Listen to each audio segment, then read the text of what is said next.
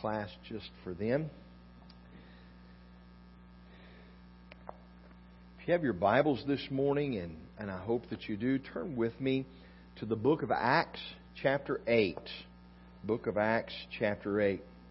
This morning I want to share with us together a message entitled Our Motivation to Witness. We've been talking about our witness and our testimony for the last several weeks, excluding Mother's Day last week. But we've been talking about our witness and our testimony and our call to be a witness and a testimony.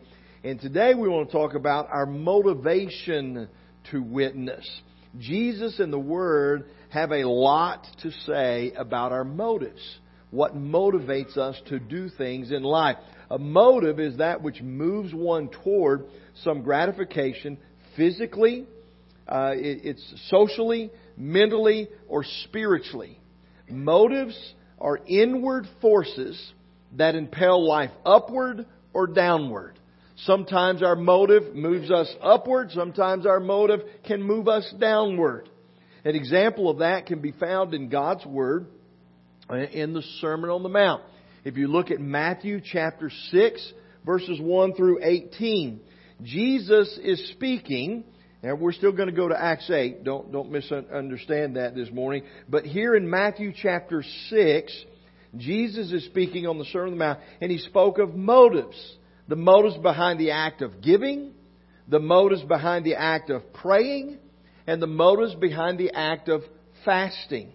And in regards to that, He gave a very stern warning to His disciples and to His followers.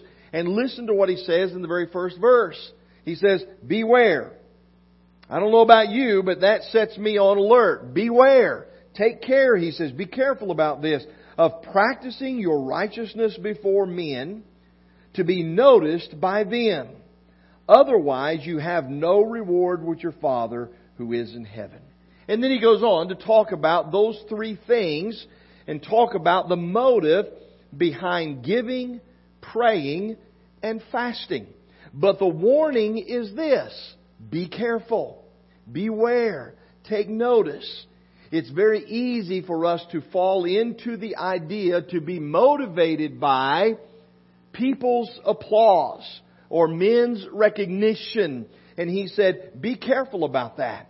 Because He said, if you do what you do, if you are motivated, if your motive behind doing what you do in the kingdom of God is for the applause of men or recognition of others, for people to say, oh, how great you are, wonderful you are, fantastic you are. If that's what motivates you, He says, then there is no reward. There's no reward with the Father. In other words, the only reward you're going to receive is the applause of men. The only reward that comes from anything that we do, and He's talking about the giving, He's talking about praying, He's talking about fasting. And as He talks about these elementary things, these very foundational things in regards to our spiritual life and our spiritual journey, He says, be careful why you do them. If you do them so that others will recognize and applaud you for it, then He said, there is no reward with the Father.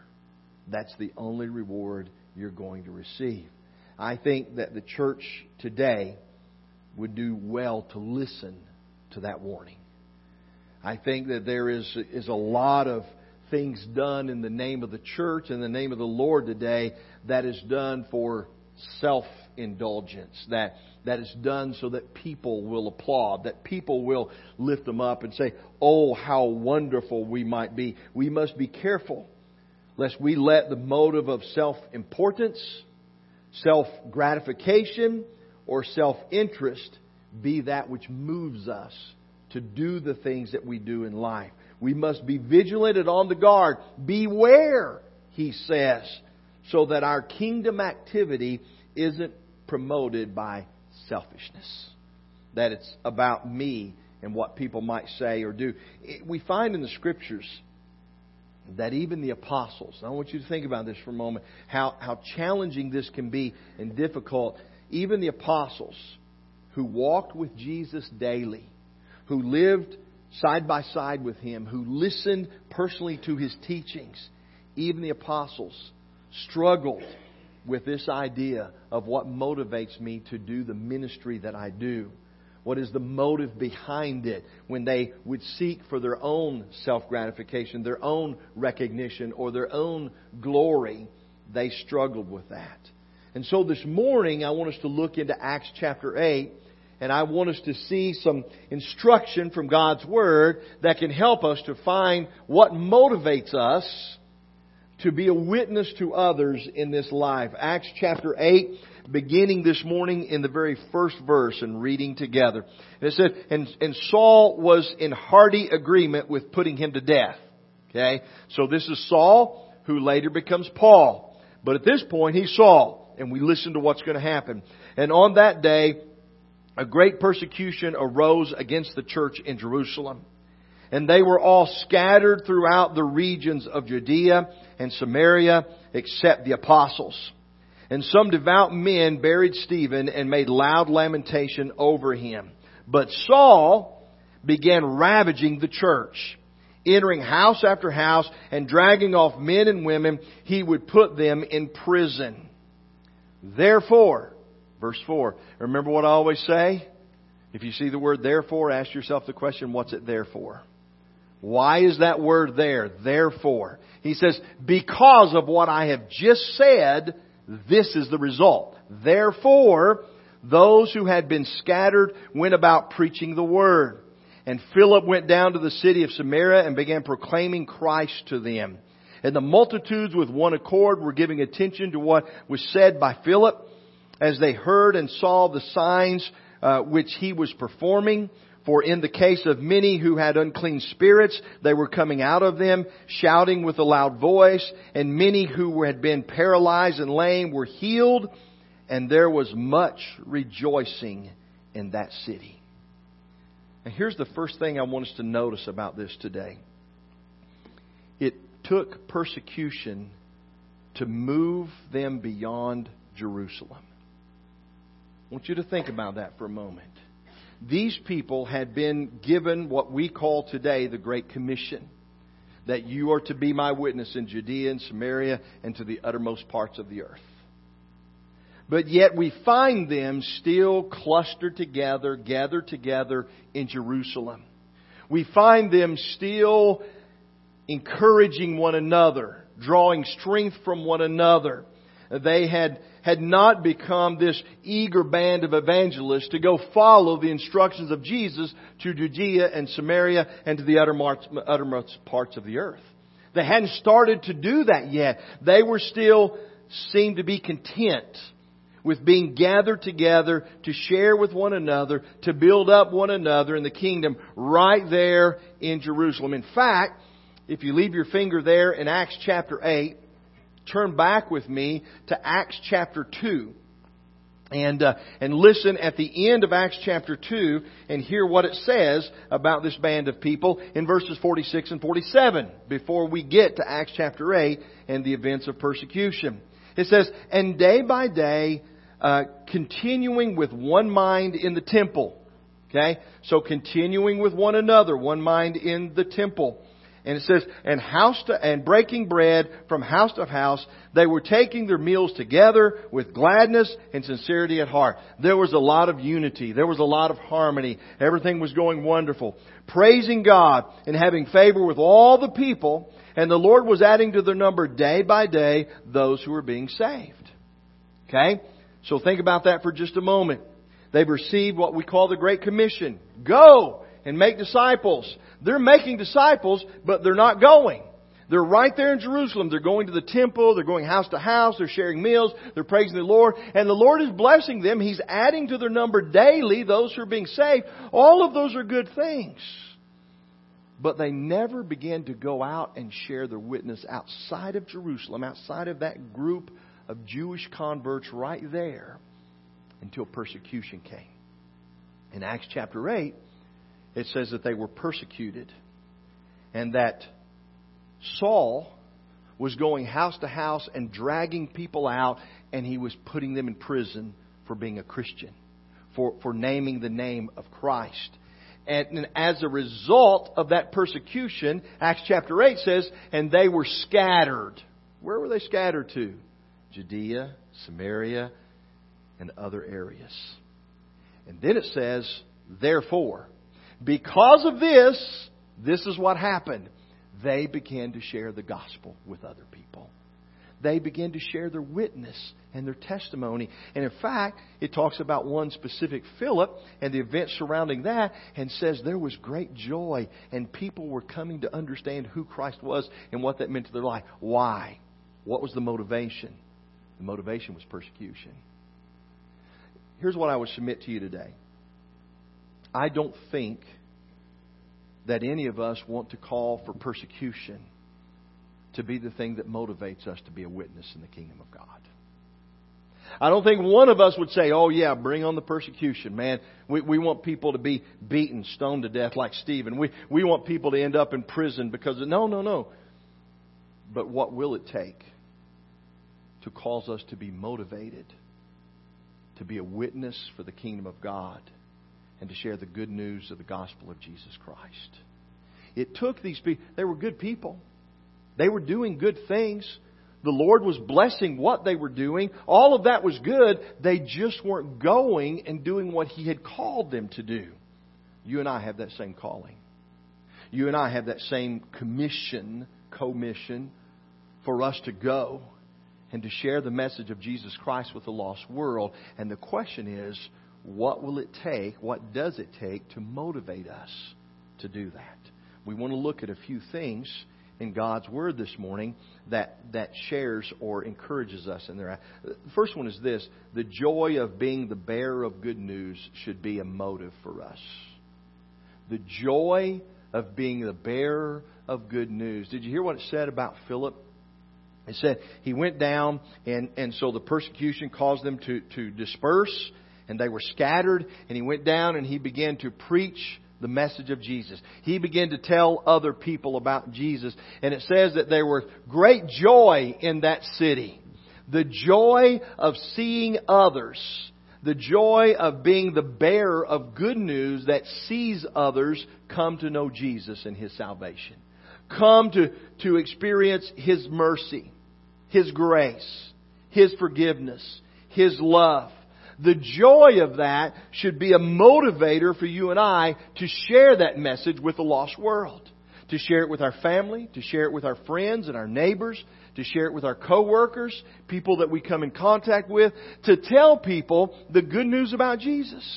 We don't have to have all of the answers. We don't have to know book, chapter, and verse. What we do need to know is that Jesus has made a difference in our life, and He saved our souls, He forgave our sins, He loves us, and we need to tell other people about that. And that's it. Just tell them about what He has done for you. And if you will share that witness, if you will share that testimony, then we will be doing what He's called us to. And He says there will be great joy. We will experience great joy. I want to tell you, there is no greater joy, no greater privilege in all of life than being a part of, being used by God to help others come to know Christ and being a part of that conversion process. I have had the privilege in my life to witness and share with all three of my children and been a part of baptizing them into Jesus Christ. And I'll tell you, there's no greater thrill in all of life, no greater joy in all of life than being a part of that process. Now, we have to remember what He said. Be careful. Be careful about what? That if we experience the joy of that, that is the motive for why we do it, and not let it become to the point that we begin to seek honor for what we did or recognition for what we've done. Or somebody says, oh boy, they're a soul winner, man. They've been out bringing people to the Lord. And all of a sudden we're like, oh, I'm a soul winner. People recognize. Then all of a sudden, guess what? The motive that started with the joy of seeing lost people come to know Jesus Christ as Lord and Savior, that motive is now tainted because it becomes self-satisfying. I begin to get built up in myself because people are noticing that I'm sharing the gospel and people are coming to receive Jesus Christ as Lord and Savior. So we have to be careful, and that's why He gives that warning. It's a very stern warning. Beware. Take care, He says. Don't let yourself be led into the idea that when you're doing kingdom things, that those things should be for you to be recognized or applauded or appreciated by man. He said, if you do, that's all the reward you're going to get. There's no reward from our Lord. But he says one of the things that should move us, motivate us, should be a motive for you and I to be a witness and a testimony, sharing the gospel of Jesus Christ, is that it should be the joy that comes from seeing someone else come to know Christ and to experience His mercy, His grace, His forgiveness, and His love. That should motivate us. Next thing is this, that we need to recognize the authority and the call to witness should be a motive for us. Recognizing the authority and the call to witness should be a motive for us. Turn back, if you would. We were over in Matthew a little bit earlier in chapter 6 for the Sermon on the Mount. Turn back with me, if you would. We're going to come back to Acts chapter 8. But Matthew chapter 28. Matthew chapter 28, a very common, familiar passage of Scripture, beginning in verse 18. And this is Jesus' commission. He is calling all believers to be a part of this. And Jesus came up and spoke to them, saying, listen to these words, all authority has been given to me in heaven and on earth. Go therefore. There's that word again. Why? Because I have authority. I am giving you instruction under that authority. Go therefore and make disciples of all nations, baptizing them in the name of the Father and the Son and the Holy Spirit, teaching them to observe all that I've commanded you, and lo, I'm with you always, even till the end of the age. We need to recognize the authority and the call of Christ Jesus. And that should be a motive for you and I to be a witness, to share our testimony with others about what Christ has done for us in our life. He said, because of His authority, He is giving us a commission, a command, that we are to go and make disciples. We are to go and share the good news of the gospel of Jesus Christ with the lost world. We are to go and make sure that others hear about who Christ is and what He has done for us and what He can do for them. And that should be a motive for us, that it is under His authority and His call and His commission that you and I should be a witness and a testimony for the kingdom of God. Experiencing the work of the Holy Spirit within us should motivate our witness. Remember, we talked about this a couple of weeks ago in regards to the Holy Spirit and where does He dwell? He dwells within us. The Holy Spirit has been sent to live in us and to help us. Where did we start today? We started talking about what is a motive. And a motive is something what? From within. Something from within that stirs us or causes us to act in our life. So He's given us the Holy Spirit to live within us. And He lives within us to help us in the process. And so that inner stirring of the Holy Spirit should be a motive for you and I to share the good news of the gospel, to be a witness and a testimony to the lost world. And so we see these motives that He's giving us in His Word. And He said, these are the things that should cause you to be a witness. These are the things that should motivate you and encourage you. And the Holy Spirit, He has been sent to help you to do just that. And so we say things like what? Well, I don't know what I would say. I'm not very good at talking to people. I get uncomfortable and I don't know where to start or how to approach the subject. Well, let me ask you. Have you asked the Holy Spirit to help you with that? Have you said to the helper that Jesus said the Father would send to dwell in us when we become a Christian? Have you talked to Him and say, hey, listen, I know that the Father has called me and He has given me a responsibility, a commission, and under His authority to share the good news, to go and make disciples. And I'm uncomfortable with that. I'm not good at that. Holy Spirit, could you help me? Could you help me with that? Could you give me a greater confidence? Could you give me an understanding of where to start and how to approach it? Could you just give me one person and let me see how I could help them? And let me share with them my witness, my testimony. What is your witness, your testimony? Well, that's you. Here's a simple outline for a witness or testimony. If you want to write this down, take it home and work on it, right? First thing is this: where was I? Where was I in life? I was lost. I was a sinner. I was hopeless. Some people in the eyes of the world are in worse shape than others. But the fact of the matter is, if we're lost, we're lost. If we're a sinner, we're a sinner. If we're separated from God, we're separated from God. Some of those things may be more devastating to me physically, may be more devastating to my life, to my family. But where was I? I was lost. What happened? I met Jesus. And in meeting Jesus, He changed my life. How did He change your life? Well, He did this, He did that. He forgave me. He gave me mercy. He gave me grace. And what's happened since then? How I live my life today. Simple outline for my testimony, for my witness. Where was I? This is where I was in life. What happened? I met Jesus. What's the result of that? He forgave me. That's what that means. And how do you live now? I live differently than I did before. That's all you have to know.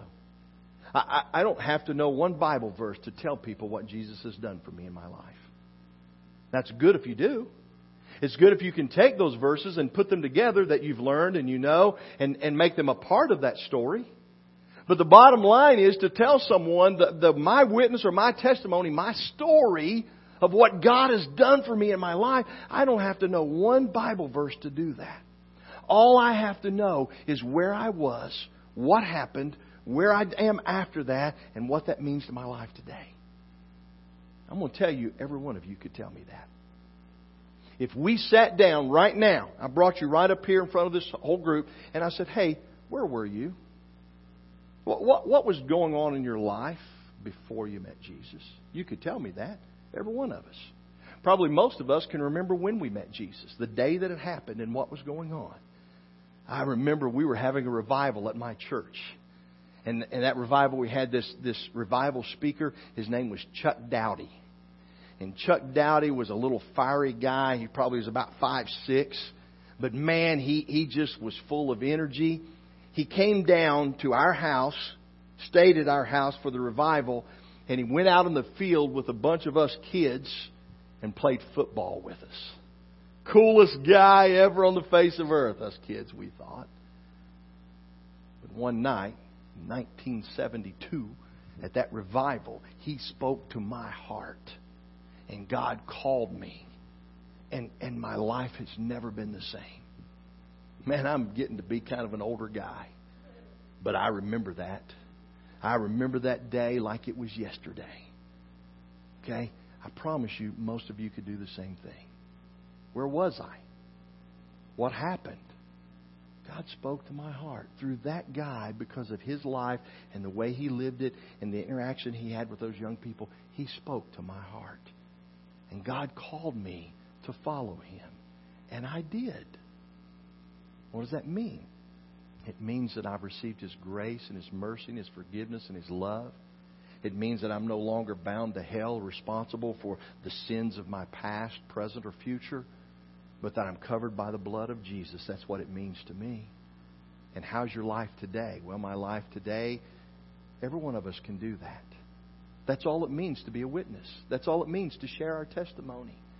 Now, could I plug some verses in there to help? Absolutely. That would be a great thing. But the bottom line is every one of us can be a witness. Every one of us can share our testimony.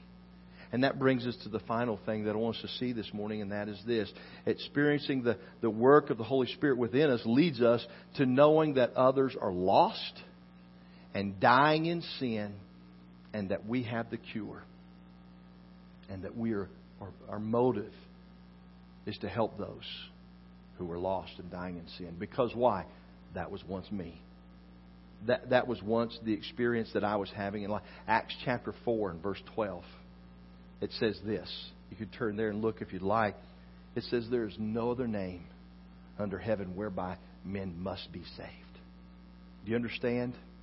You and I have the answer. You and I have the cure for the disease of sin that people are dying in, people are suffering in. People are losing all hope in life, and we have the cure. We have the answer. How selfish is it for you and I to keep that to ourselves when we have experienced it, when we've received His grace and mercy and His forgiveness and His love? How selfish is it for us to hold that within ourselves and not share it with other people who are dying? It is the only thing that will make a difference in their life. Other things can help a little bit. It can be a Band-Aid on a bullet wound or whatever the case may be. And they might get them by a little bit. But there's only one thing that will make a true difference in someone's life for eternity. And that's the message of Jesus Christ and the good news of the gospel. Why? Why would we hold on to that and not share it with others? What is the motive? To keep it to ourselves, we should see people who are hurting and people who are lonely and people who are sick and people who are struggling and know that they're living in sin and know that there's only one thing that can help them, and you and I have it. And so we need to share it with them. We need to share our witness. We need to share our testimony. We need to let other people know about Jesus Christ. And so I want to ask you this morning simply this question. What is your motive? What is your motive? If we've looked at these principles today of what should motivate us, what should be our motives, then the only thing that we can say is are we motivated to share the gospel? To share a witness, to share a testimony? If we're not, why not? If we are, then praise the Lord and let's get busy doing it. But we have to look at our own lives and ask ourselves the question, what is my motive? If not, why not? If not now, then when? Will I begin to do what God has called me to do? And to be a witness and to share my testimony with those that are around me. So this morning we're going to offer an invitation. And maybe there's a decision on your heart. Maybe you've not been sharing the gospel with others. Maybe you've been selfish with that in your life. And today you say, you know what? I want to live differently. I want the motive in my life to be to share the gospel of Jesus Christ with lost people. I want to share my testimony. I want to tell them about where I was and what He did and where I am now and what that means to my life. Perhaps you're here and you've never accepted that good news of the gospel that we're talking about. And you need to accept Jesus Christ, Lord, and Savior. Whatever decision on your heart today, won't you come as we stand and we sing?